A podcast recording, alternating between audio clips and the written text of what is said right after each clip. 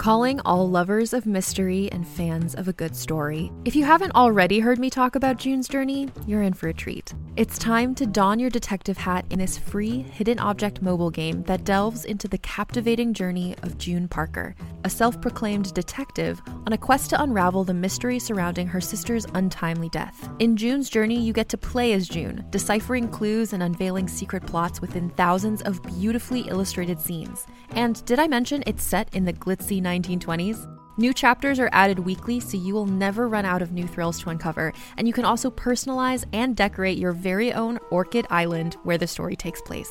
How sharp are your detective skills? Find out when you download June's Journey on your Android or iOS device, or play online via Facebook Games. Your detective journey awaits.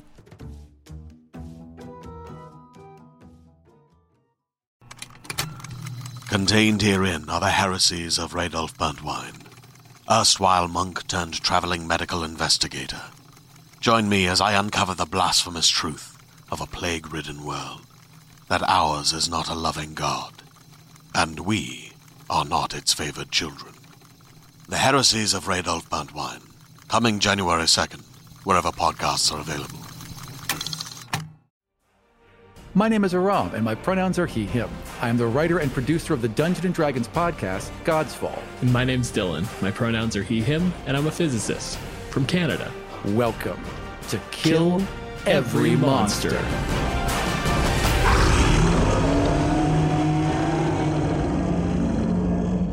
In this episode, we are featuring Cambions. The Monster Manual describes Cambions as the offspring of a fiend and a humanoid. Cambions inherit aspects of both parents, but their horns, leathery wings, and sinewy tails are hallmarks of their otherworldly parentage. We are joined by Anthony Rapp. Anthony is a lifelong geek and actor who now has the great fortune of living his best geek and actor life by appearing as Commander Paul Stamets in Star Trek Discovery. He also has enjoyed a resurgence of D&D love, having played as a kid but not again until the middle of 2020 thanks to COVID mandated Zoom sessions. Yeah, we all know that. He could be found on Twitter at Albino Kid. Welcome to the show, Anthony. Thank you very much, gentlemen. I am very excited about this one. Not to say that I have not been ecstatic about this as well, but the first like three days after you know we talked about you coming on the show, I occasionally had to go back and be like, Aram, down, down, just a just, just, it's gonna be cool. Calm, it's gonna be cool. Calm, get calm. uh, also, you know, of course, a Star Trek fan since forever. That's got to be super exciting. This is the sort of thing like I never would have imagined myself in. I always thought of myself as like a uh, like a fan, geek fan of these things. I never thought, oh, I'm going to be in that someday. Pinch me. I mean, it's it's bananas. Anthony, what is a cambion? The literal definition, as you said, is uh, offspring of a fiend and a humanoid. The monster manual does get pretty specific that it's usually an incubus or succubus. So Cambion is this sort of hybrid creature, could be either demonic or devilish. Unlike a tiefling, it's not from a curse. My headcanon about tieflings is somewhere in the back backdrop of the family, somebody made a deal with the devil, and then the devil cursed the family line. And so either everyone is a tiefling or some people are tieflings. That's that's how I think about it. Whereas this is directly like boom boom. This is a blood relation. I made a baby. It's always a human mother. It's always the demonic father. The mother dies in childbirth. The whole thing is a little problematic, but it is interesting that they've combined all their devils and all their demons it used to be all very separate things. Now it's all kind of like it's all the same things. There's just little variations. Well, I didn't know that what you just said, honestly, about it's always a human mother because it doesn't specify that in this entry in Monster Manual. It's, it's in Volo's. Oh, I thought you were referencing straight like Cambions as a thing that exists in myths. Oh no, no, I was just pulling from D and D lore. There's uh, there are definitely things about Cambions in like, you know, real lore in our actual world, and it varies greatly. They can be little furry monkey things that just break into your house and sit on your chest, or they can be these full demonic things. So there's a wide range of creatures from mythology to pull from. It's good to know that Volo's continues to make things considerably worse. Always, That's yeah. because that was my immediate objection was when you make it like this is a half fiend creature. Also, it's mostly incubi and succubi. It's like, but but incubi and succubi are inherently gross. They're also my understanding of incubi and succubi is they're inherently um uh what would the word be? I'm trying like a like a seahorse. They can change g- gender. They could be either an incubus or a succubus at any given time. They really don't have a gender. They kind of just have a, they just kind of express it whenever they feel like it. One of the interesting things I really found about them is that to me, it feels like an incubus and succubus are the ones who get you to sign the contract, right? And the cambion comes around if you don't fulfill your end. It's an enforcer. Nice soul you got here. Shame if something should happen to it. That's the vibe I get from them. But yeah, but I, I guess I, I don't think of them as like kneecappers. I think of them as like whispers. I think of, I think like Wormtongue is kind of a Cambion kind of character, you know. I could see that. You know, Yeah. uh, I think of them. I think that like Donald Trump had a Cambion in his life growing up, you know, or like that's what I, I that's the other piece of it is that a Cambion is also intelligent and is driven to just chaos and messing things up. So we'll find ways to infiltrate people's heads. Such a corrupting influence, but like somebody who's very smart. To me, when I think of demons, except for Graz'zt, really, but demons are just pure like id and chaos and just like trying to burn everything to the ground and just destroy. Um, whereas devils are like, you know, more methodical or specific or, mm, you know, trying to regulated. So Cambions could have a little bit of both, you know, like they're trying to sow the chaos, but they're doing it a little more methodically. One of my favorite RPG myths is in Pathfinder. If you look into where their devils and demons came from, demons are just a fact of reality. You know, sometimes evil and chaos manifest. Their devils were specifically a contingent of angels sent to keep the chaos at bay, but then wound up being around demons too much and just wound up like they are just evil angels. when we had Mike on for the Incubus episode, he had he had a great line where he where he said, um, "Demons afflict the unfortunate; devils go after the ones who deserve it." And devils, I think, also go after people who ask for it, who directly appeal to them. I mean, I guess there are some time if you have a cult, the demonic cult, they're also going to be asking for something, but really they're, I think they're more sort of just like trying to mess, they're just like gone off some deep end and trying to mess things up. Whereas a, you know, you make a contract with the devil because you want something very specific. You either want to save your own ass, or you want to save your family's ass, or you want to like, or you want a specific powerful thing. Whereas demons, you're just like burn it all to the ground. Right. But I think that right there is the separation. When you ask for something of a demon, it's usually asking for something very nebulous. I want power. I want the ability to inflict my will on other people. Devils, you almost specifically have to hand them a lever.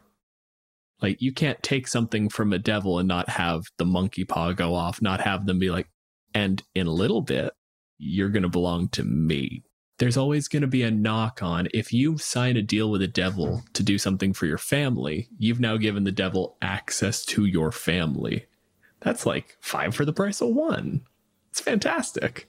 the the alter self factor is profound that they could be anyone for at least a period of time um and have any kind of relationship with with anyone they could pretend to be anyone it makes me wonder how they perceive them themselves like like do they have this firm identity of who they are or is it just again whatever they want to express in the moment do they see themselves as this fluid physical creature or do they see themselves like this is who i am and everything else is a mask on top of that I mean, I imagine like like in any being, there's some who resent their heritage or resent the way that they are, and there's some who celebrate it. Uh, one thing I wonder about Cambions is how much, like you talked about them as enforcers, and how much are they also self-determining? Like, do they always have to answer to a boss, or can they also have their own plans and schemes and ideas? This is my favorite part of hell in general. I mean, the abyss gets a little bit of it, but as you mentioned, demons are very chaos and just doing stuff. You're amassing power in like the most raw power sense. But that's the whole thing is devils are wheels within wheels within wheels. Like they probably do always have a boss. Hell is very strictly hierarchical with like Asmodeus at the top. Yes. But at the same time, yes. of course you have a sub plan. If you don't, how are you going to show your boss's boss that you're more important than your boss? So we should kill that guy and I should get a promotion. that begs the question: Do do Cambions ever get to like graduate to more full status as as devil? If it's hell, right? So everything sucks. Everything about it just sucks a little bit more, right? It's got to be like the military, where it doesn't really matter how good you are at something, right? It only matters if you do the things, you wait the exact amount of time, get the exact right forms stamped, know a guy, and then maybe you could advance. Like it doesn't matter how well you do, it just matters who you know. And is there resentment among those denizens for you having humanoid parentage? A weird, like, metaphysical species type of racism. Of just like, yeah, no, it's a filthy human. You're never accepted no matter where you go. Yeah. You're not accepted in hell, and you're not accepted amongst mortals. Like, tieflings are accidental whoopsie, like, oh, a devil came near my family once. If you're a Cambion and you wander into town, like, that is Satan touched that one. Or Graz'zt, but I guess it's basically the same thing. All of them are Satan. I'm really into the st- the the idea of Graz'zt that people, you know, the theory is that he was a devil who went over to the abyss because he could he could, you know, because he could be smarter than the rest of them and amass more power that way. And It just sounds like Graz'zt too. Graz'zt is a rule breaker. yeah. yeah, It doesn't matter what kind of box you want to put him in, he'll just do his own weird, sexy thing, no matter where he is. yes, I know you're running Avernus right now. Zariel was an angel that became a devil, and Graz'zt is a devil that became a demon. And at the end of the day, you're just left sitting there going like, these are supposed to be like more than species. These are like full blown metaphysical classifications. You are a bit of matter that is lawful and evil, and that's what makes you a devil. But somehow you've managed to just trip the switch. Not lawful anymore. Fuck you guys. it's like the epitome of self-actualization. You could say, like to resist the the very laws that you're governed by and totally invent yourself newly. All right, They are creatures just born out of pure chaos. They're just pulled from it. And like they're basically constructs, right? They're not now with Cambions, they're born and there's a whole Yeah. lineage. With the Yeah. greater creatures, they're just stuff that became things. Pure hate made into kind of a person. I mean, that can be whatever it wants to be, I guess. sometimes it's like a massive ooze, like Juiblex. And sometimes pure hate just manifests into sexy. and that's how you get crossed. On the idea of Cambions getting promoted, this was something Aram and I talked about a little bit, like when we were sort of doing our little planning session, was just they don't specify anywhere about the lifespan of a Cambion. Right. Can they die of old age? How many Cambions are sitting there gunning for a promotion? It's like, yeah, yeah, no, no, this is standard issue. You get your promotion after a thousand years. He's gonna die in 40. Demons would do that. They'd be like, look, we'd love to promote you. You have to be 200 years old. Those are just the rules. I know you're only going to make it to like 80. I'm so sorry. What can I do? That's how hell would do that. I imagine that most of them are spending a fair amount of time in the material plane trying to do stuff, but that how much are they like? It doesn't seem like they would be able to do that very much in the open. So they would have to find safe haven or allies that would, you know, protect their identity, and then they'd come out when they could turn into somebody else for the time that they could do that. That would be a phenomenal way to use one in a campaign. They can be like the head of a cult where it's just like, no, no, no, the mayor is on board and I live at his house because I can only alter self three times a day for an hour each time. So after an hour, I got to get back home and chill for a bit. Like that guy has a lot of, he's got a lot of like digestive issues. Sorry, I got to go. I've uh, got a Zoom meeting.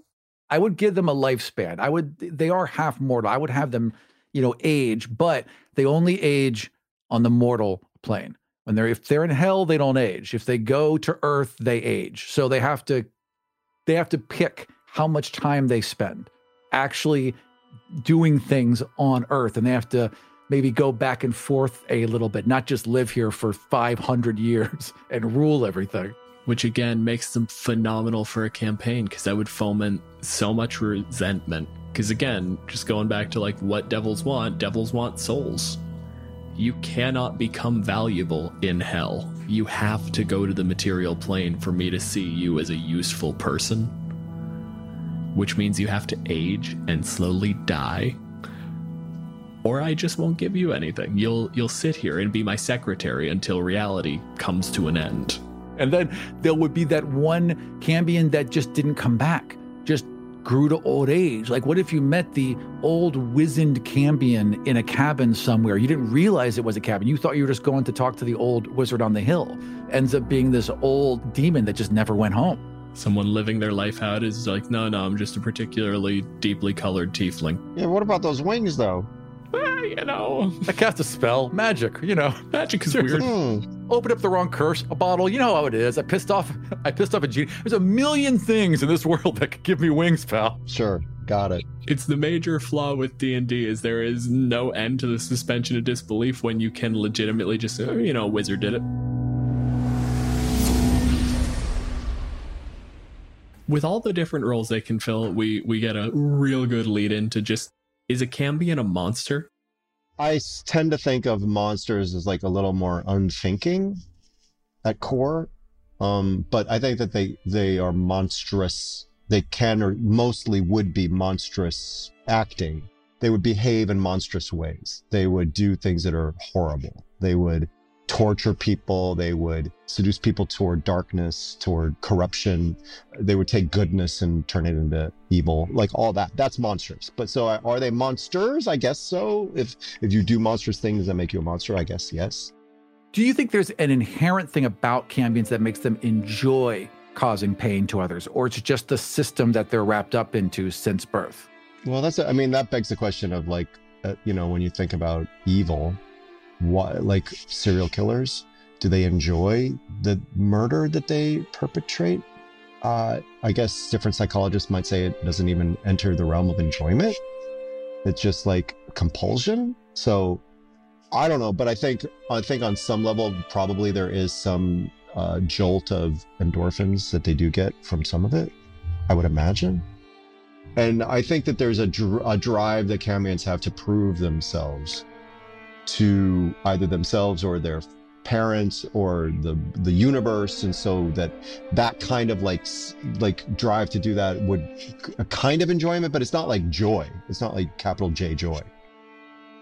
There's a lot of monsters that sort of fall into that category where you go like, "Oh, do they enjoy this? Are they evil? Because But this is a place where like this is one of the few spots in D&D where the sort of bioessentialism they tend to display becomes sort of appropriate cuz this isn't like, "Oh, you have orc blood to you, so you're more violent." This is half of your DNA legitimately is just the words fuck you written over and over again.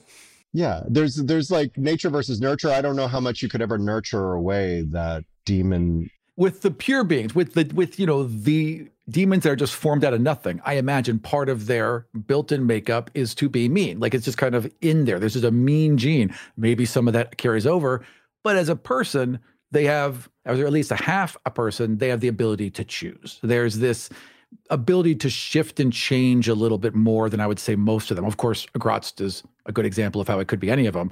But because of that humanness or because of that mortality, they have an ability to be different. And the idea that they would all be the same thing just doesn't make any sense whatsoever when you look into the fact that they don't have any real culture. They're all kind of outsiders because of how they're born. So they would have to all be vastly different. that makes a lot of sense too yes They're also like referenced as, you know, if they're raised in nine hells, they serve as soldiers, envoys, and personal attendants. They're going out there making deals and like actually doing business. You could have a Cambion ambassador, basically. You could have a Cambion secretary. The the blood war is probably fought by Cambions. and on both sides, which is interesting. A cambion on if a cambion's in the in the front line of the demons, I don't think they're going to stick their necks out. They're going to like point those you know dretches over there. They're not going to like get. They're not. You know. They're going to manipulate the dummies that they're with.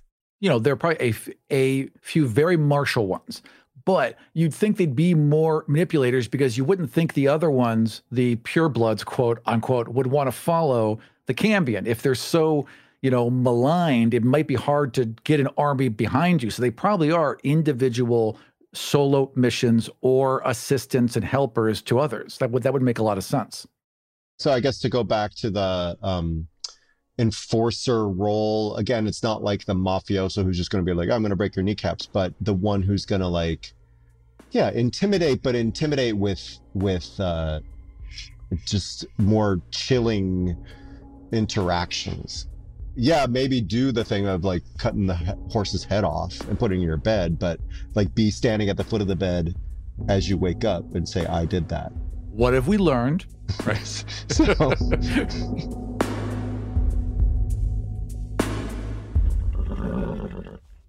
Is there anything in particular that you would change about Cambions in fifth edition? I guess I'm a little hung up on the only three hours a day alter self. That seems like a pretty weirdly limiting thing. Really does feel like it should just be a straight shape change ability. Why would a dragon get to just change their shape always in a you know like what's the i guess it just begs the question what's the reason for that like yeah. because it's the same intention essentially that you could infiltrate human society and sort of influence things and be a part of it without like giving away your true nature so why do they give dragons the ability to do it always and these guys so limited it doesn't seem like it'd be hard for them part of their whole deal is that they slip effortlessly between different worlds they I don't like this idea that like if you're at a dinner for more than an hour, they have to get up and leave for a minute, otherwise they're going to yeah. slip. It does exactly. seem to weaken them for no reason. I will say I do like the fact that it's a concentration effect. Yes, I do like that. Simple idea of like if you're at a bar and a fight breaks out and the Cambion just happens to get hit and fail a constitution check, like suddenly just the wings fly out. You're, oh, this is a complication. I agree with that. I definitely agree with that. Yeah, that is that is cool and it's and also with the concentration if they have to do something else that requires concentration they have to drop the veil first. And that's cool. Yeah. And i do think that obviously there would be times when they would want to reveal themselves for sure in their full glory they're know. waiting for it. That big dramatic reveal every single one is just a drag queen waiting to flip the dress over. They yes. cannot wait to show you. 100% 100% your two options are it's a demonic Cambion, in which case, like, they don't give a shit. They'll they'll reveal the form because it's a power move. It's something scary. I refuse to accept that devils are not driven entirely by charisma and performance. They are dramatic bitches, every single one of them. Like you wander around just waiting to be able to drop the alter self, flap the wings out huge, fear me every single one has stood in front of a mirror and and just and just yes, practiced. practiced. It was me the whole time. It was me the whole time, just over and over again until they have it just right. When you guys asked me, you know, what monster, and I looked at the list, and there were, you know, were there a couple that I was like kind of interested in, like, oh, they that got picked, but it's the kind of thing that I like. If I were an actor and I was cast in a role like this, I think it would just be so much fun to inhabit. Have you played some really evil characters? I've played a yeah, I played a serial killer. Um, yeah, I played a couple. I've played a couple people who were pretty screwed up. Yeah, and I find it really um, in- interesting and and you know it's, it's it's upsetting in a way to inhabit that, but I think it's part of the job is to hold the mirror up. You know, because these people exist. I mean, part of the reason that these that these these mythological creatures exist in our literature is that they are really inspired by actual human beings who've walked on this planet and done some terrible things, you know. I think it's important to, to be able to play these roles and to tell these stories, not to glorify them, but to, to hold the mirror up and, and to not look away.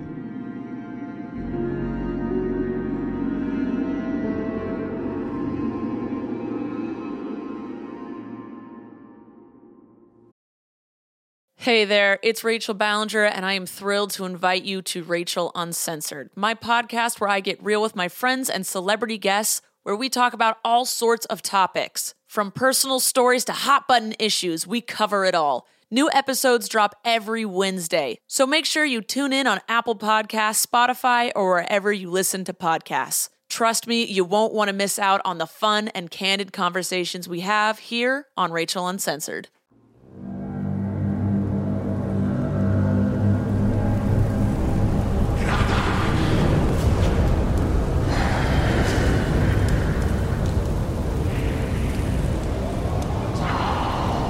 For the last 50 years or so, Anthony, you've been serving with the armies of the Abyss, pushing through in the Blood War.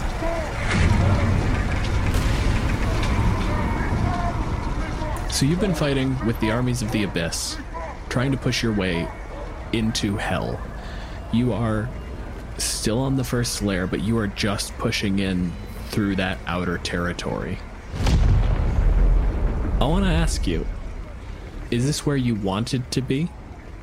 Or is this something that got pushed on you? Yeah, this is totally something that uh, I've been assigned. I would much rather be upstairs, so to speak, doing some much more interesting things and ordering around these morons. This is always the problem with demons. They aren't. They're barely even sapient. It's not even a question of intelligence. They're ravenous. And there's no strategy in terms of like dealing with these low level creatures. Is it's just like okay, go sacrifice. It's all about it's a, it's all war of attrition. So it's just like okay, throw more at them. So it's not there's no like there's no like great str- strategic coup. There are few ways to really win glory.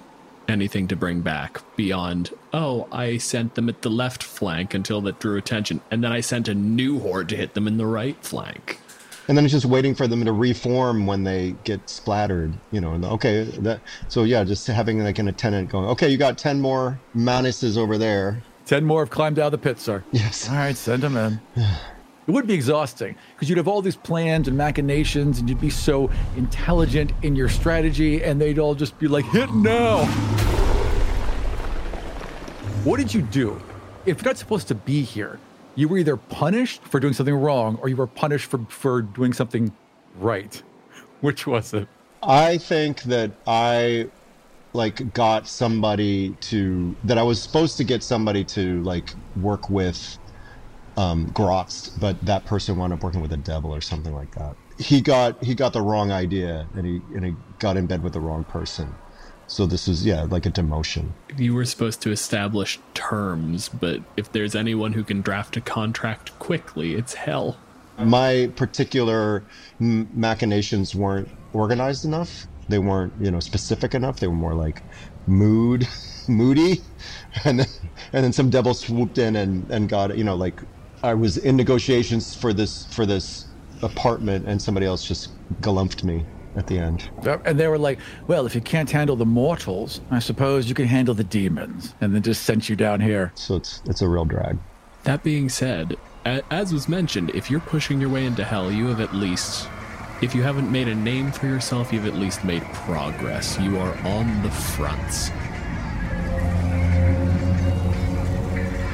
Uh, mixed blessing because you are now in territory where if you die, you wind up back at the feet of Father, having to explain why you're home.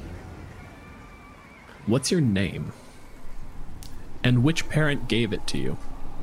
elixir and it was Graz'zt. It's not the mom. She would she would have named me something like Kevin. and there's no apostrophe. I was thinking, do I need an apostrophe? But no, no. Like I'm, I I'm sorry, Tolkien aficionados. I don't put apostrophes in my name. Apostrophes are for elves, okay? Yes. The more apostrophes, the higher rank of elf you are. We're gonna bounce over Aram. It has been. God, time doesn't even make sense anymore. And you have just been stepped on over and over and over since the beginning of your afterlife when your soul was dragged screaming into the pits of hell and then added into a tiled floor in the office of a greater devil.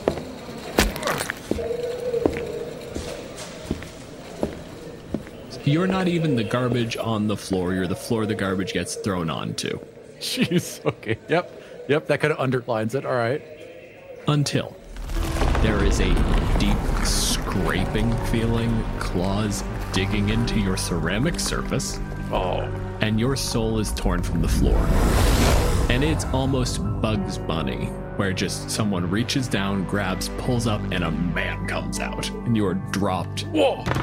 in front of a sort of triumvirate of a uh, chain devil, an ice devil, and an imp. Okay, that's a little less scary. Yeah. The chain devils are pure like Hellraiser horror. Those things are terrifying. Not great. Yeah, so he would try not to look at that one.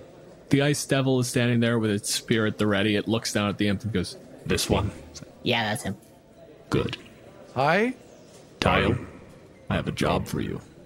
And like he would frown because his name is not Tile, but he doesn't remember what his name is. And when he tries to remember it, he remembers Tile. It's and like they they they they've actually forced him to think his name is Tile. And the only mental pushback I can manage is that I make it T Y L E. That's all like, you know, Kyle. That's all I can manage. The most painful bit of it being that, like, you in your life, you were a bit of an arcanist. You know how spells work. You can make someone think their name is something else. That's real easy. Making someone know that you've made them think their name is something else, that is an intricate bit of spell work you only do out of sheer malice. Yeah. The chain demon kind of shuffles forward, looks you up and down, does a pace around you. And you're certain that this one can do the job? Oh yeah, he's got it. It's gonna be fine. Killed the guy's mom. That's why we're picking him. Ice Devil just starts cackling. Like, this is beautiful. Uh, I killed a couple moms. Could you be more specific? Tile, it doesn't matter. All right. We have a job for you. Do you know where you are? What? Where am I? I'm like, am I in, just in an office? The the office tiles have to look good. You're a filthy, scuffed up hallway tile. Oh man, I wasn't even in a room. I was just in the hall, like like outside the cafeteria. Oh man. All right. Well, he'd look around, and I imagine he would see like other demonic creatures shuffling back and forth, filing paperwork, doing whatever. Doing what hell does. I think my character's smart enough to like look around, look back at what he's facing, and kind of hang his head a bit, and be like, "Yeah, I'm in hell, aren't I?" You're, in hell.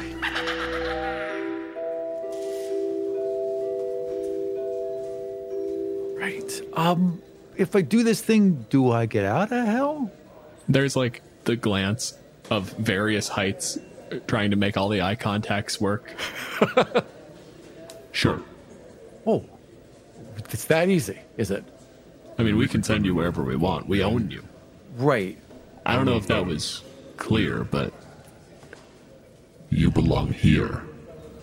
So you belong to us. If I do this mission for you, can I at least not be in the floor? there's again the little glances around. We can find somewhere to put you. Yes. Okay. Okay. Well, that's a start. You know what? What you got? There is a general knocking on our doors. Part of the Abyssal army has forced its way forward. The general is a Cambion. He's got just enough muster with the demons to keep them on track and keep them moving forward. This is very much a cut off the head of the snake situation. They'll riot, they'll tear things apart, as demons tend to do, and we'll rout. We don't even have to force them back. We'll kill them and they'll just go home. So take out the general. That's what you want me to do. Find him. Make sure he sees your face. If he remembers you, it'll be funny. All right. What's the plan? And there is a strategy meeting. We're going to brush over it because strategy is boring. There are forms. There is a long discussion of the best way to do this. They have a bunch of little miniatures. It's a bunch of little miniatures and one like square. That's you. It's not even a minute. I don't get a miniature. I'm No. just like a paper clip or like some office thing they have. You are a post it folded up to be the right size with a T on it. And you are sent out.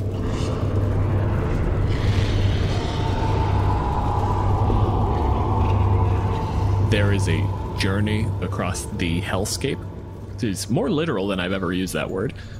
Passing through various hallways, cubicles, leading out to winding, tedious streets. Like just constant brutalist architecture, but in the most just banal way possible. Right. Lazy, brutalist architecture. Every building is a rectangle. None of them look good. Until you reach the outskirts. The edges of hell are what people imagine when they think of hell. It's the roiling fire, the red sand, the, the constant burning heat. And somehow all of this just manifests on your skin as unpleasant. And you make your way out. They gave me my gear, right? Of course, they gave you your gear. Uh, you're supposed to kill a guy. They didn't just send you out there barehanded. I don't know. They might have thought that was funny. Hey, it's the son of a lord of the abyss. Do you want to punch him to death? it's not gonna work. All right. Then I would, you know, I just walking through, trying to keep a low profile, hood up, and just making my way to the X on the map. Anthony, Yes. does Elixir have any sort of scouts? Does he have security set up? Or is that just like an impossible feat at this point? I don't think that there would be any discipline in the ranks to do anything like be a proper sentry. So no, it's just yeah. No, I don't think so. Then there's a handful of people, dead warlocks who had consigned themselves to the abyss, and their entire job is to report back to you when they see perturbations in the army. There are masses of demons out there, and it's just a sea of chaos, but every once in a while you can see where things are pushing forward. A uh, infernal contingent makes contact, and suddenly there is a rush towards the blood. It's not necessarily that anyone is watching, it's just when sharks smell blood, they go towards it, and you can start to analyze the flow. And you receive a sending. Coming in, west. It moves quietly, but pockets are forming. Pockets of what? Pockets. I believe for sending you get to reply, so it just comes back. Th- they're dying? The demons are dying. Like it seems like something's killing its way here, and I just like, what what do you want me to do about it? What do you want me to do about? I don't. I mean, tr- kill it. Uh, all right. Aram, we're not going to bother rolling for this part. I want you to describe to me how you kill a warlock. Ah, okay. When do I notice them? Just give me that. Where's the scene that I noticed them? Yeah, so you've been trying to move cautiously and like only engaging where you have to, and it's this thing where like every time you kill something, there's a corpse. When devils go back, they go back in consciousness only. The bodies are left behind, and then it's just a quick swarm going towards fresh meat. I'd want to do it quickly and quietly then. I wouldn't want to, and I'd want to leave as little evidence as possible. I can't hide a body, but I would just, once I knew I was being followed, I'd cut down an alley until I felt good, double back around, form an ice knife at the last minute, and just stab him through the back. So you can see, like, this guy was chasing right behind you, and the Eldritch Blast is on his fingertips when the ice goes through him. And you watch him just sputter out in the middle of the field. But does he vanish? No. Oh, shoot. um, oh, okay. Well, then I would melt the ice knife and wash the blood off my hands with the water. And I would, um, uh, just like throw a tarp on him and keep moving. I can't waste time. So just kind of like drag him in a barn or something and keep going.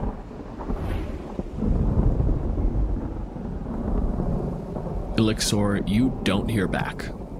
You give this sort of mission like that should take an hour at most, and when no one reports back, you you know something's off.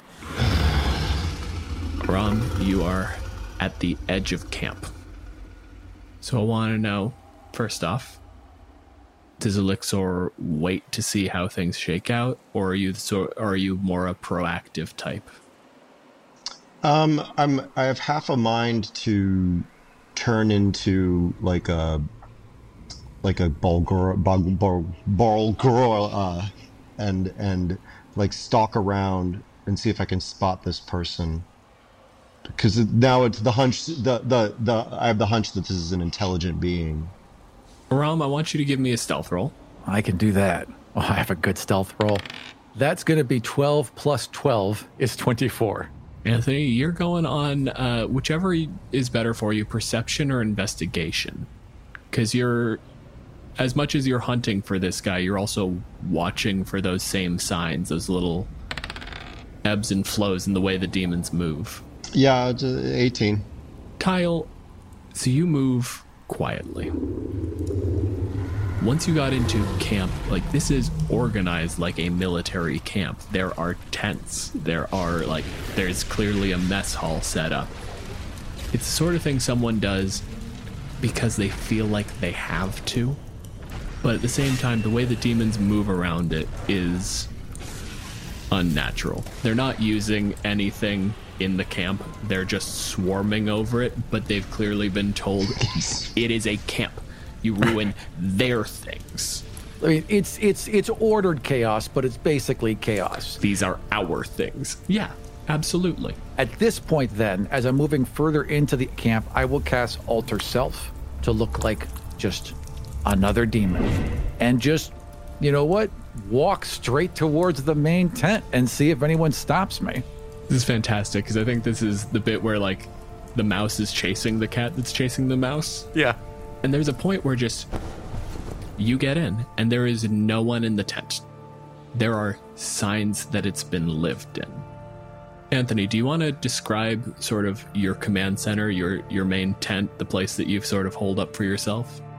Sure, there's a four poster bed with like carved wrought iron headboard and, and baseboard um, with like gauzy, um, what do you, I don't know what you call it, canopy.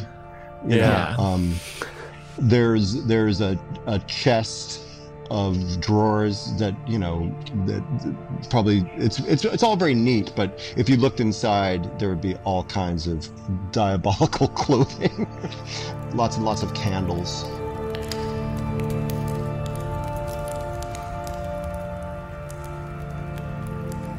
As much as it is kept relatively neat, this is lived in. Lived in appropriately. Like so you, you're very certain that you're in the right place. Anthony, how long does it take before you just kind of give up the trail? yeah I, I think i would drop the drop the ruse and um you know frustratedly head back inside to get a drink of coffee Is there a big, like, one of those stand up armoire things where I could literally hide inside it? absolutely That I'm going to hide inside the armoire and wait for him to come back, crossbow loaded, just peeking out like a little crack of light. yeah i mean i i mean i walked in the tent You know what the worst part of this post has been?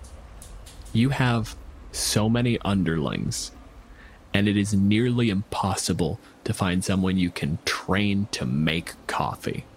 At your rank, you should not be making coffee.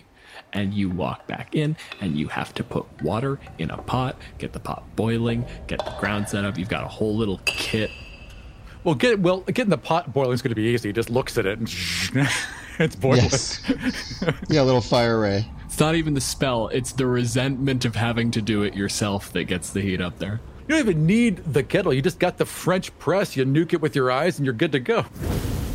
You get in there, and uh, I'm gonna give you the the perception roll, or I'm will let the 24 stand. Okay. Yeah, basically, like he is he is in here, so like I, Yeah. I can't just give him the ambush. Oh yeah, no, I'm 10. 10. Yeah, I'm like, you know, it's it's been it's been like a it's been like kind of a frustrating day. It's like When I wake up and I go to make a coffee, I only see the bits of my kitchen that are involved in making a coffee. The rest of it could be on fire, and I won't notice until I've started drinking. Around the the Cambion comes in and they start making themselves a cup of coffee.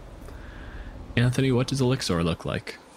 he's got, you know, in in the in the little monster manual the horns are kind of small. I don't like that. These these horns are like very like tall and they, they go up a bit and then they kind of go out to the side. Like like like I don't know if it's like an ibex. Yeah, kind of big and off to the sides. That's cool. And very, very fine, finely carved armor. You know, like having had a lot of time down here, has spent a lot of time getting it just so. Like filigrees and details Everything's monogrammed. Yes. So very all of that stuff. There's nothing else to occupy my brain. You've just got to do something. Not huge wings, um, but also not pathetic little weird wings. Like a nice, very proportion, very proportionized. Yeah. Very proportional wings. yeah. do either of you know the uh, the old Disney cartoon Gargoyles that ran during the '90s, Sure. Yeah. where they wrap the wings around like a fucking cloak? I don't think they're head to toe that long that they could, but I think for sure they could come around like at least the shoulder. Forms almost that shoulder like half cape look, of just kind of draping yourself. Uh, six fingers. You killed my father. So no, I killed your mom. So it's kind of a reverse. yeah. So Aram, uh, I'm gonna have you roll Arcana. That I don't have. Well, so let's get plus two, and I rolled a five, so I have a seven. Anthony, I want you to lie to him about one ability you have. Right now, like Tell tell Aram, the other player, a thing that is not true. He rolled like garbage, and I trust Aram as a role player that he will take it to fucking heart. I can uh, polymorph self. Polymorph. Like not just alter, but polymorph. So I'm like, this thing could be a dragon at any second. This is something where you have to watch out because that breath weapon could come out, or it could turn into some sort of like fucking T Rex. So I have my crossbow aimed just really. I'm only like 15 feet away, right at the back of his head while he's making this coffee, and, the, and I lower the crossbow because if he can polymorph and I don't kill him in one shot and he becomes a dragon, I'm screwed. So instead, I'm going to choose to use the ability where I can basically snipe with a spell, and I'm going to cast Rime's Binding Ice. So I just, my fingers kind of poke out, and a wave of cold fires out in a cone. And because I'm using it as a sneak attack, it's you roll the saving throw with disadvantage. So it's a Constitution saving throw 14. Um, at disadvantage. Oh yeah. Um, a seven. Is it cold damage? It is cold damage. I, I, yeah. I feel like this weird, like sensation of something brushed past my skin, but I'm like, oh, that tickled. It immediately triggers as weird because hell, uh, and suddenly it's cold. You feel the cup go cold, which fucker. Yeah. My coffee's ruined. that isn't gonna steep anymore. In fact, this forms ice on everything. So the coffee is encased in ice, the desk is encased in ice, you're encased in ice. So how much damage does this do, Aram? The damage total is 885, 21 points of damage. Round down, so that's ten. Yeah. Yeah. Okay. Yeah. 10. Yeah, 10 measly points of damage. However, let me read this part here. On a failed save, a creature takes 3 to 8 cold damage and is hindered by ice formations for one minute, or until another creature within reach of it uses an action to break away the ice. A creature hindered by ice has its speed reduced to zero. On a successful save, the creature takes half as much damage and isn't hindered by ice. He's basically restrained. All it's he's not even restrained. It's his move speed has been reduced to zero. Then I will step out with my crossbow loaded and walk around to your front, keeping about 15 feet distance between us because I have to let you see me. That's part of the deal. The assumption was uh, that you're going to remember this person. Basically, how much do you take after dad? How much does this uh, sort of emotional jab land for you? I think. Well, I don't mean to just have it be like convenient, but I don't think I'm. I was too fond of mommy. I think she was soft. So it's a little bit of a bummer, but like it's more that you're an asshole for having done it. Accurate. I'm going to. I mean, I think the first thing I have to do is, uh, I think you need to make a, say, a DC, a, a Wisdom saving throw, immediately. Oh, jeez. Okay, hang on. Wisdom save Just right out the gate. with my plus zero. Okay. That's a seven. I'm gonna go out on a limb and say that's the fiendish charm coming out. Yeah. Yeah. So, how does this feel? How would I feel in this moment as I'm pointing this crossbow right at your frozen form? Like you have to listen to every word I say and do exactly what I tell you to do. It's just immediately enraptured. Oh, it's you. Hello. Oh, hey. That was very clever. You're are you a smart person? You're smart, aren't you? Oh, yeah, I'm real smart. Yeah, I thought so. That's why I can use your help. Oh, yeah, of course. First you can get me out of this. Why don't you why don't you get me out of this? Oh, yeah, God, this is really inconvenient. And just starts breaking away ice. Like, oh, man, brushing off your coat, right? Gets a little towel and dabs some of the water off you. There you go, man. Yeah, what what did what do you what what brings you here? Oh, I was uh, I was sent to hell, put into the floor. A lot of people stepped on me. It was a bummer. But then they pulled me out and they said to come here and kill you.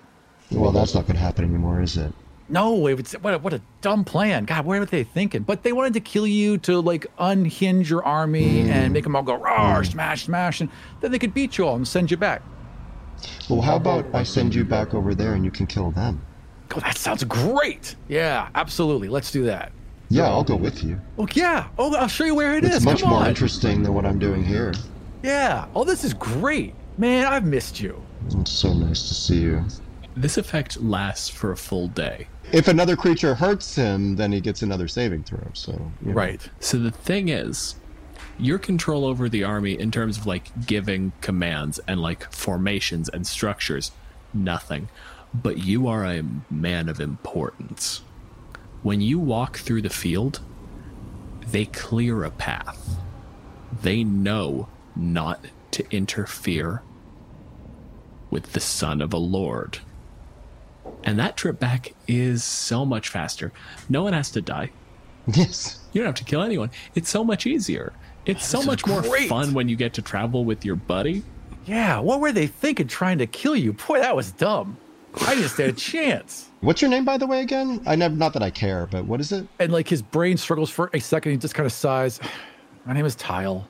Tile. Tell me, what sort of uh, devil are you uh, hanging out with over there? I will, I will uh, become one, um, and you know, escort you to them. Yeah, so there was like a halfling one, like a tiny one that was like Yeah. weird and high pitched. Uh, there was one that was like ice and like a spear, and then there was this terrifying thing just covered in chains with these eyes of pure hate. That was all of them.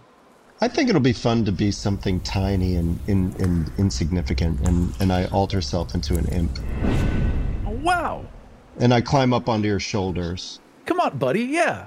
Wait, do you want to be like on it, like with your legs across? Like perched, perched on one shoulder. you're basically riding side saddle on me, right? Yeah, with my little claw like hanging around your your chin, stroking your chin as you walk along. Oh, that's so nice. All right, I just, I'll just happily walk along. You know, the ones who pulled you out of the floor, they're going to have their own offices and be going about their own business. So the only thing you can possibly do is bring them through, like, kind of one by one. Now, imps don't have an office. He's going to be wandering around, impossible to find. And the chain guy is scary, and you didn't like it. It's the only thing you can do when you're sort of tendering your notice, letting them know that you're going to resign, you're no longer in the employ of hell, you found a new friend. Right. I I need to turn in my notice. Gotta go see the boss. Oh, and you can tell him that you were successful, that you killed me. Oh, you know what, boss? Is there anything I can give him uh, to like you know kind of sell that lie? Um, I guess like I've altered self. Do I? I can't access my items because they've altered with my body. Is that right? You're gonna have to alter self to like when you get into sort of hell proper. Yeah. So okay. like we could just say that this is something that's taking place before the alteration happens. One of your monograms, right? yeah, I didn't. Yeah, yeah, yeah. I'll take a little piece of uh, piece of my armor that has my little filigree on it, and Perfect. Perfect. a little, a very, a very nicely ca- calligraphied I, like the letter I. cool. Almost burnished copper color. Yes. So you wander through the offices, back through the cubicles, waving at people. Hey, Everything's good. Nothing out of the ordinary here. I'm having a great day with my friend, the imp. good to see you, Joan. And you make a beeline. You have no idea how you know this because you have been a tile for as long as you can remember. I was part of the floor. I know where I'm going. Yeah. Like, this is just information that is now in your head. Do I know these other tiles? Absolutely. In Oh. fact, you've walked through, like, you're stepping on a lot of people right now. Oh. And as you're oh. walking through and waving to these devils, you're realizing you know some of them and you have no idea how. There is an interval between the floor and death that you don't know, but it's definitely there. So every tile is a thinking person. Yes, it is. That's why I said it. I want to make sure that you feel like you're in hell. I keep walking. That's like a promotion. Are you still on my shoulder this whole Oh time? yeah. Oh yeah. Absolutely. You're kidding? Walking all the way? Have you been here before? I would say as we're like walking down the main hallway. No, I've. You know, it's it's also utilitarian. No imagination. I'm. I would much prefer something with a little more pizzazz, honestly. But you know, to each his own. You don't want to be in your tent, but you definitely don't want to be in some administrative building. No, with fluorescent lights and linoleum and Every third light bulb flickers. They're specifically engineered to flicker like Right. off rhythm. like There's a whole department just building the worst lights possible. Not even the worst lights possible. They are the best. They are precision engineered to be flickering at a interval where your body can't get used to it. So there's always like the little bit of you that's glancing up from your work to see, wait, what the fuck was that? The majority are those awful, like super cool lights, but once in a while there's the warm light pool, so they mix uncomfortably. this is hell. Yeah, this is definitely hell. And I'm just kind of leaning over once in a while and whispering, like, that's who this is, that's who this is. And then as we like see the main doors to the big guy's office, I just kind of like, okay, he's probably going to be in there. You know what you're going to tell him, right? Uh, that I killed you. Yeah, that you're dead. And that you are a friend? Yeah. That that I'm uh, Mi- Mixoplix. Mixoplix. Mixoplix. I like that. That's a cool name. All right. Okay. All right. So listen, Mixoplix. You were like in the camp, helped me betray them. We became friends, and now we're back here. All right. All right. Yeah. Straighten up. You know, make sure I'm all kind of organized. And remember that you're you're now going to kill him. Right. Exactly. Okay. All right. All right. All right. right. I killed you. Gonna kill him. I will help. I will help you. I will help you. Thanks, boss. Oh man, you're the best boss. And a fi- little fist dab, little high five. When the door opens, I didn't describe this the first time around because I did not think it would be relevant. But apparently, I have to describe what an ice devil looks like. Proportionally, it is a chubbier praying mantis. Like, it's got the width of a human all the way down. It's got. Jesus Christ, why does this thing have the regular number of arms and legs? For some reason, that's so much worse. uh, basically, this huge silverish blue tail extends back from just these giant clawed almost raptor legs while these three-fingered hands are just sitting there doing paperwork it looks up with its bug face giant orange eyes and huge mandibles Why are you back? Do I know this ice bug's name? you do you can't say it Right. it is in it is in true infernal which means that part of the language is actually temperature So I just be like, "Hey," and then light a and then light a match. Hey, light a match, wave it around, nod. Okay, good. Hey, yeah, uh, I uh, killed him, and then toss the emblem on the desk. Dead, deader than dead. Easy. And I made a new friend. Hello.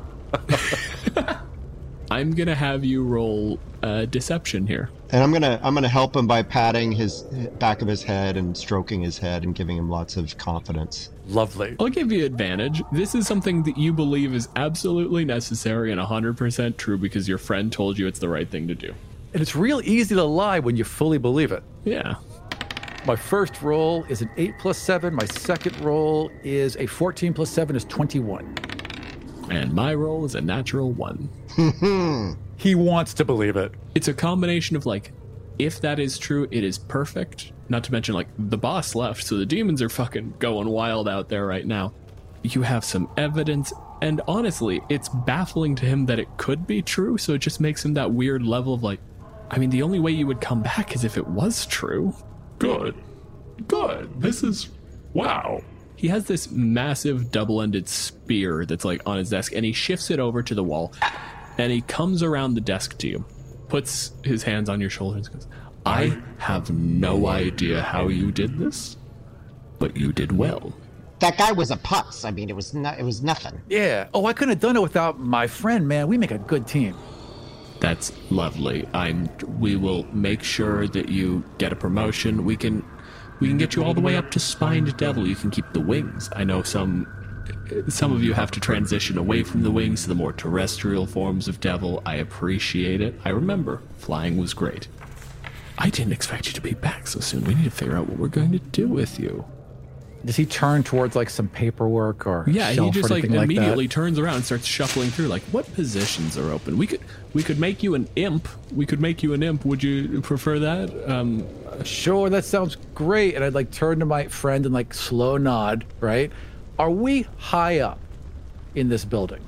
I'm gonna say yes because I want to see where you're going with it. All right, get ready. One big move, and then we go after him, okay? And then I'm just gonna sneak attack him with a spell. And that spell is Vortex Warp. And Vortex Warp allows me to magically twist space around another creature you can see within range.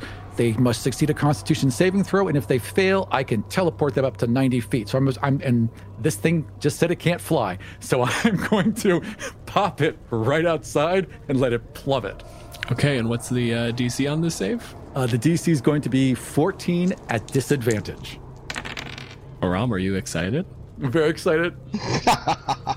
It's a 13. It's a 13! so, so I was like, okay, ready? And just. There'd be that like Bugs Bunny moment, right? Where we'd see him right outside the oh, window. Oh yeah, and he'd, because it turns him around. Of course it does. like he's standing there at his desk, flopping through things and like looking at papers, and then he's standing out there holding a piece of paper, looking into the window from I'm gonna say like 14 stories up, and then it plummets. oh, what survived that, boss? I don't know. I mean, I go over to the window and look out. What do I see? Hold on, I gotta roll 14d6. So that's a total of 55 points of damage. It falls, and there is a puff of dirt at the end because this thing was roughly the size of a horse. And the thing you see is those giant clawed raptor feet slamming into the walls and it coming up the side of the building. Oh, God. oh, no, oh, no. It's got a fair ways to go. It's got 140 feet. You have some time to think about your choices in life. Well, I'm gonna poke. I'm gonna poke my head out, and I don't need to turn back into myself to do this. I don't believe with alter self. So I'm going to um, my little imp eyes looking down at him, saying hi, and then uh, I'm gonna. I don't. I don't know about what devils can take or they can't take. So I'm, I don't pretend to know whether. I, I assume that because he's an ice demon, maybe this will hurt. So I hit him with the little fire ray. Okay. Give me a roll for that.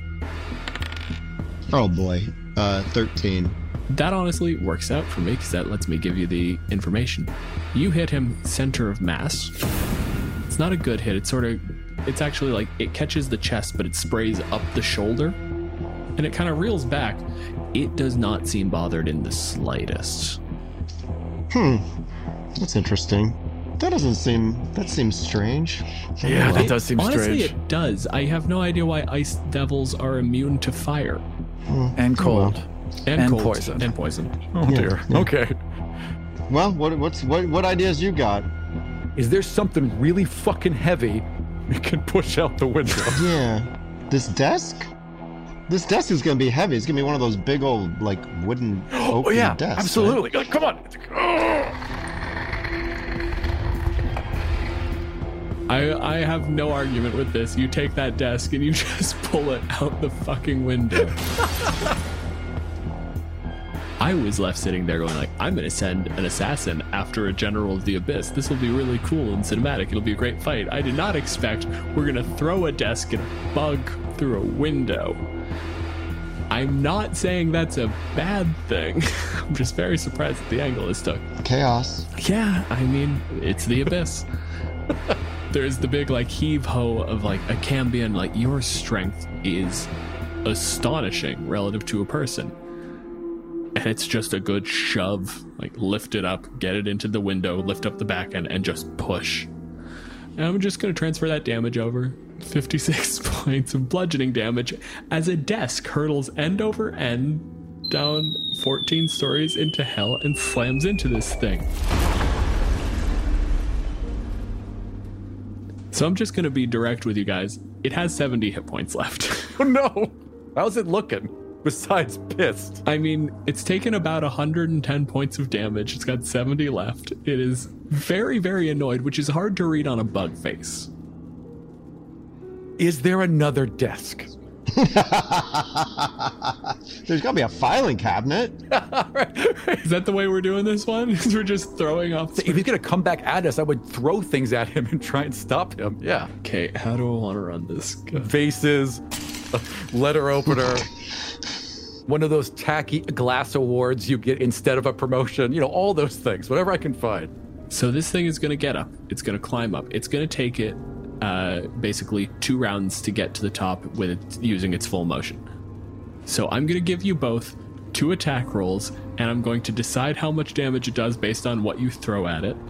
Tell me what the things you throw are. Um, is there like some kind of sculpture of some terrible, you know?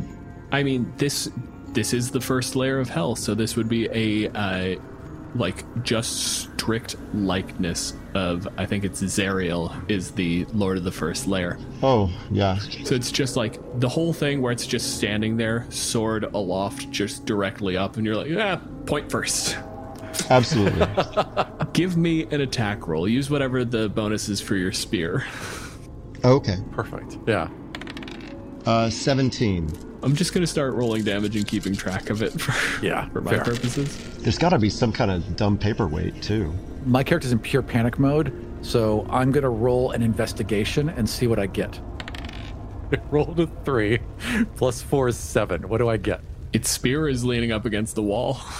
Jeez! And I would just grab the ice spear Yep. and I just look him right in the eye, wait till he looks up, and just hurl it as hard as I can at him. It's a dexterity roll, right? Because it's a spear, or is it, or is it strength? Strength. Thrown, you can use strength. Yeah. A natural one. You hurl this thing's weapon at it, Oh no! I know what's gonna happen. and it manages to just fling off to the side and just grab it with the offhand and slam it back into the wall. No! And just keep just hucking itself up the wall. I gave it a weapon. You did, because you're not a clever boy. I'm not. I've survived on God. Wait, wait. I'm using a luck point. Oh, you do. Shit. I'm using a luck point and I'm re-rolling that roll. At the last minute, I change the grip and then throw the spear. And that's a fucking natural 20. I can show you right here. No, no, you can't see it. But that is a natural 20. Okay, I'm just going to point out that the effect of showing me is lessened when you pick up the die and show me the face. That just Fair. doesn't prove anything. Technically, thrown weapon, you can add your strength or your dex bonus to it. Uh, okay, I'm going to give you your sneak attack on this one because it is technically like it's on the side of a building. It can't dodge. Okay. Like if we were doing this in like Pathfinder, it's basically fat flat footed, right? That makes total sense. How much damage does the spear do? it's uh, a 2d8 Okay, so I'm rolling 2d8 plus 5 die 6. doubled. Doubled.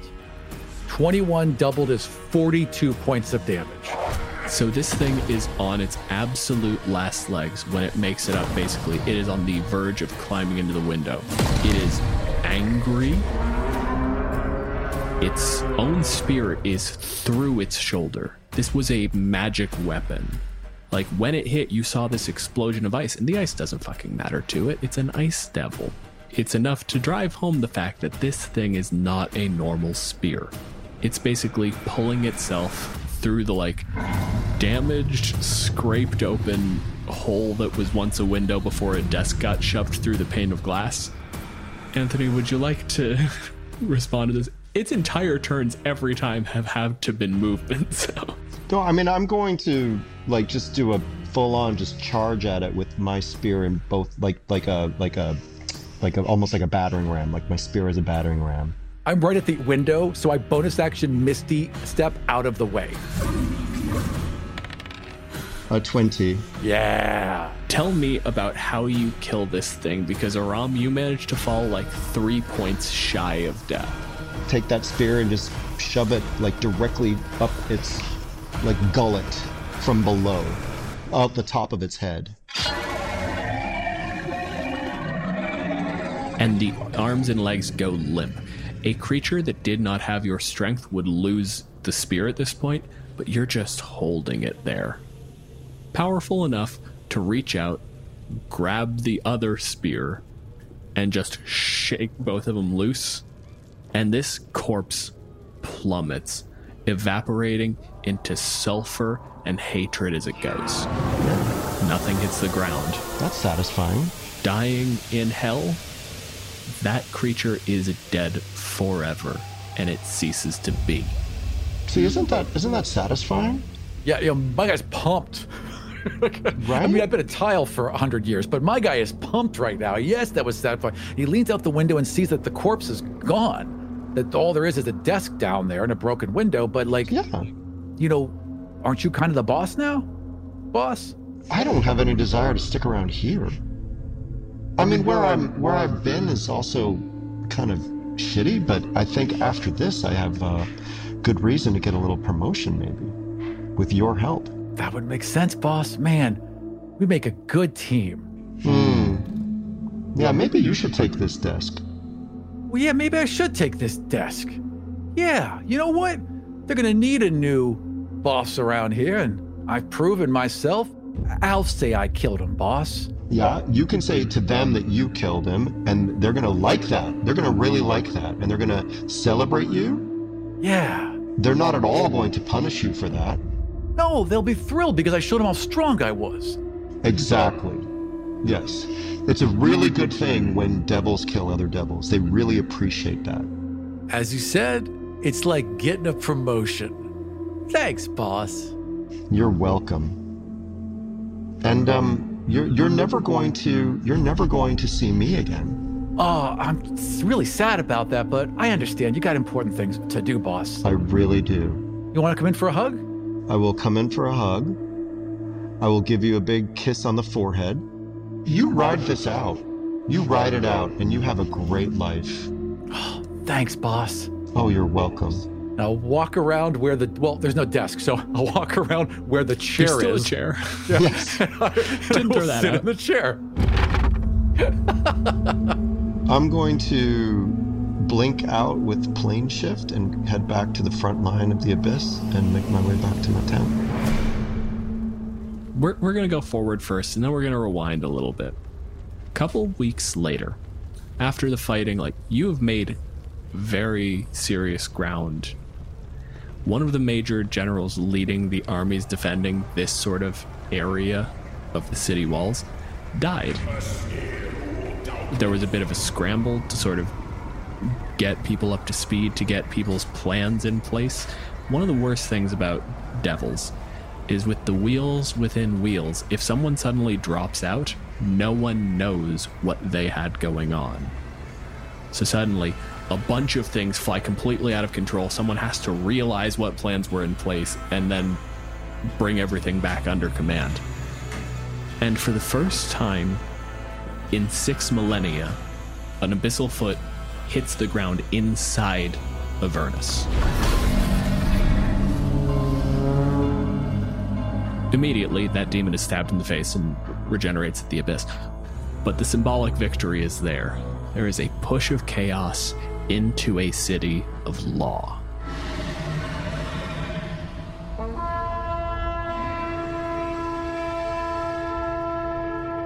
Graz'zt allows you back into court.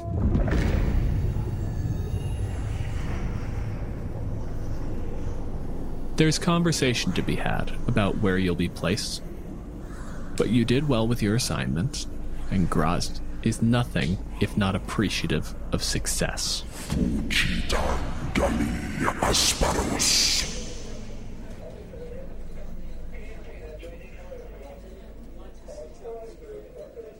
Several weeks ago, just after the Ice Devil died, and the Cambion disappeared from the halls of the office buildings of Avernus, Tile leans confidently back in his immense chair.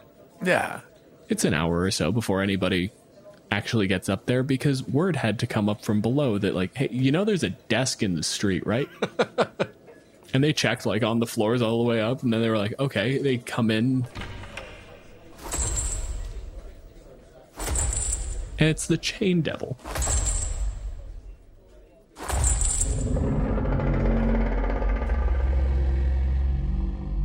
Dial. Hey, listen. No hard feelings. This is my office now. You know how things work in hell. Yes. Yes, I do. and immediately a massive hand slams into your throat and just lifts you up as you stalk closer to the window. And you are dropped 14 stories. Oh, wait, no. Featherfall. So you immediately just featherfall goes off on the way down. And as you are falling, you were right. It was a long trek out to the front lines and back. And the charm starts to dissipate as the source gets further away. And you realize this was all a very bad plan. You hit the ground safely as the chain devil sort of watches with a confused look on its eyes, the only part of its face that's visible because the rest of it is chains. And you recognize you have one choice right now, and you fucking run. Run. Run. As fast And as there I is can. the soul of an assassin loose in hell. yes. Thank you for joining us for a DM deep dive into the Cambion. For more information about us, notes for each episode, and ways you can help support the show, head over to killeverymonster.com. If any of the ideas we've discussed on the show have sparked some of your own, tell us about it on Twitter at KEM Podcast. You'll find me at DJ Malenfant and Aram at Aram Vartian. For ad free episodes, early releases, bonus episodes, print ready maps, our new audio DMs notes, and my character sheets from each encounter, head over to patreon.com slash killeverymonster. You can also listen to ad free episodes and bonus content by subscribing to the show on Apple Podcasts. Our intro theme and many of the sound effects you hear in the show were created by Battle Bards. Check them out at battlebards.com. This episode was produced by Aram Vartian and Dylan Malenfant. I also did the editing. Anthony Rapp was our guest. You can find him on Twitter at Albino Kid. And if you are like me and all that information just fell right out of your head, you'll find everything you need at killeverymonster.com. And we'll see you next time for, For Kill, Every, Every monster. Monster.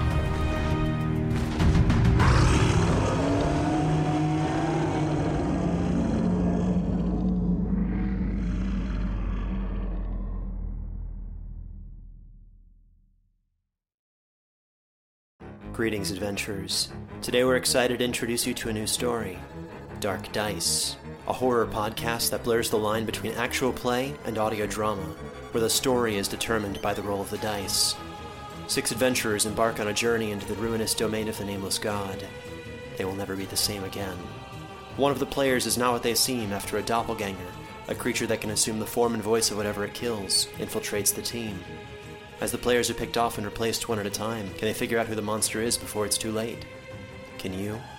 Here's a quick example of what our show sounds like. The uh, shambler with the jar of liquid inside of him. Soren Arkwright let loose an arrow that cracked the glass, passing through the spine of the creature. The shambler still managed to maintain its forward momentum, but stumbled as it eagerly tried to bite and swipe at Soren, landing near his feet. As Jeff Goldblum has now joined our cast, Dark Dice is available however you listen to podcasts.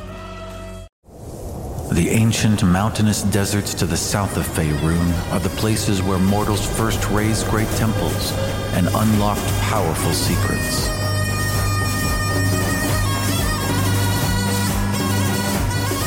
A kingdom once fractured by infighting has been united under the iron claw of the red dragon Tchazzar.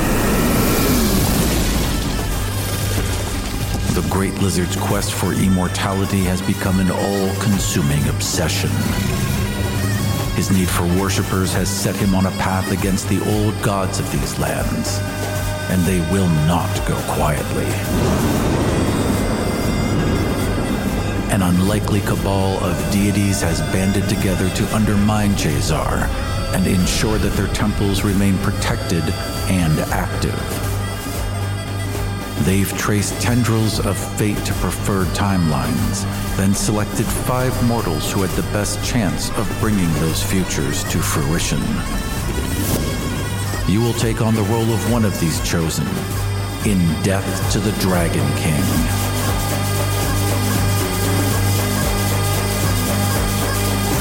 Find out more about this Start Playing Games campaign and all of my other available games at aram.gay.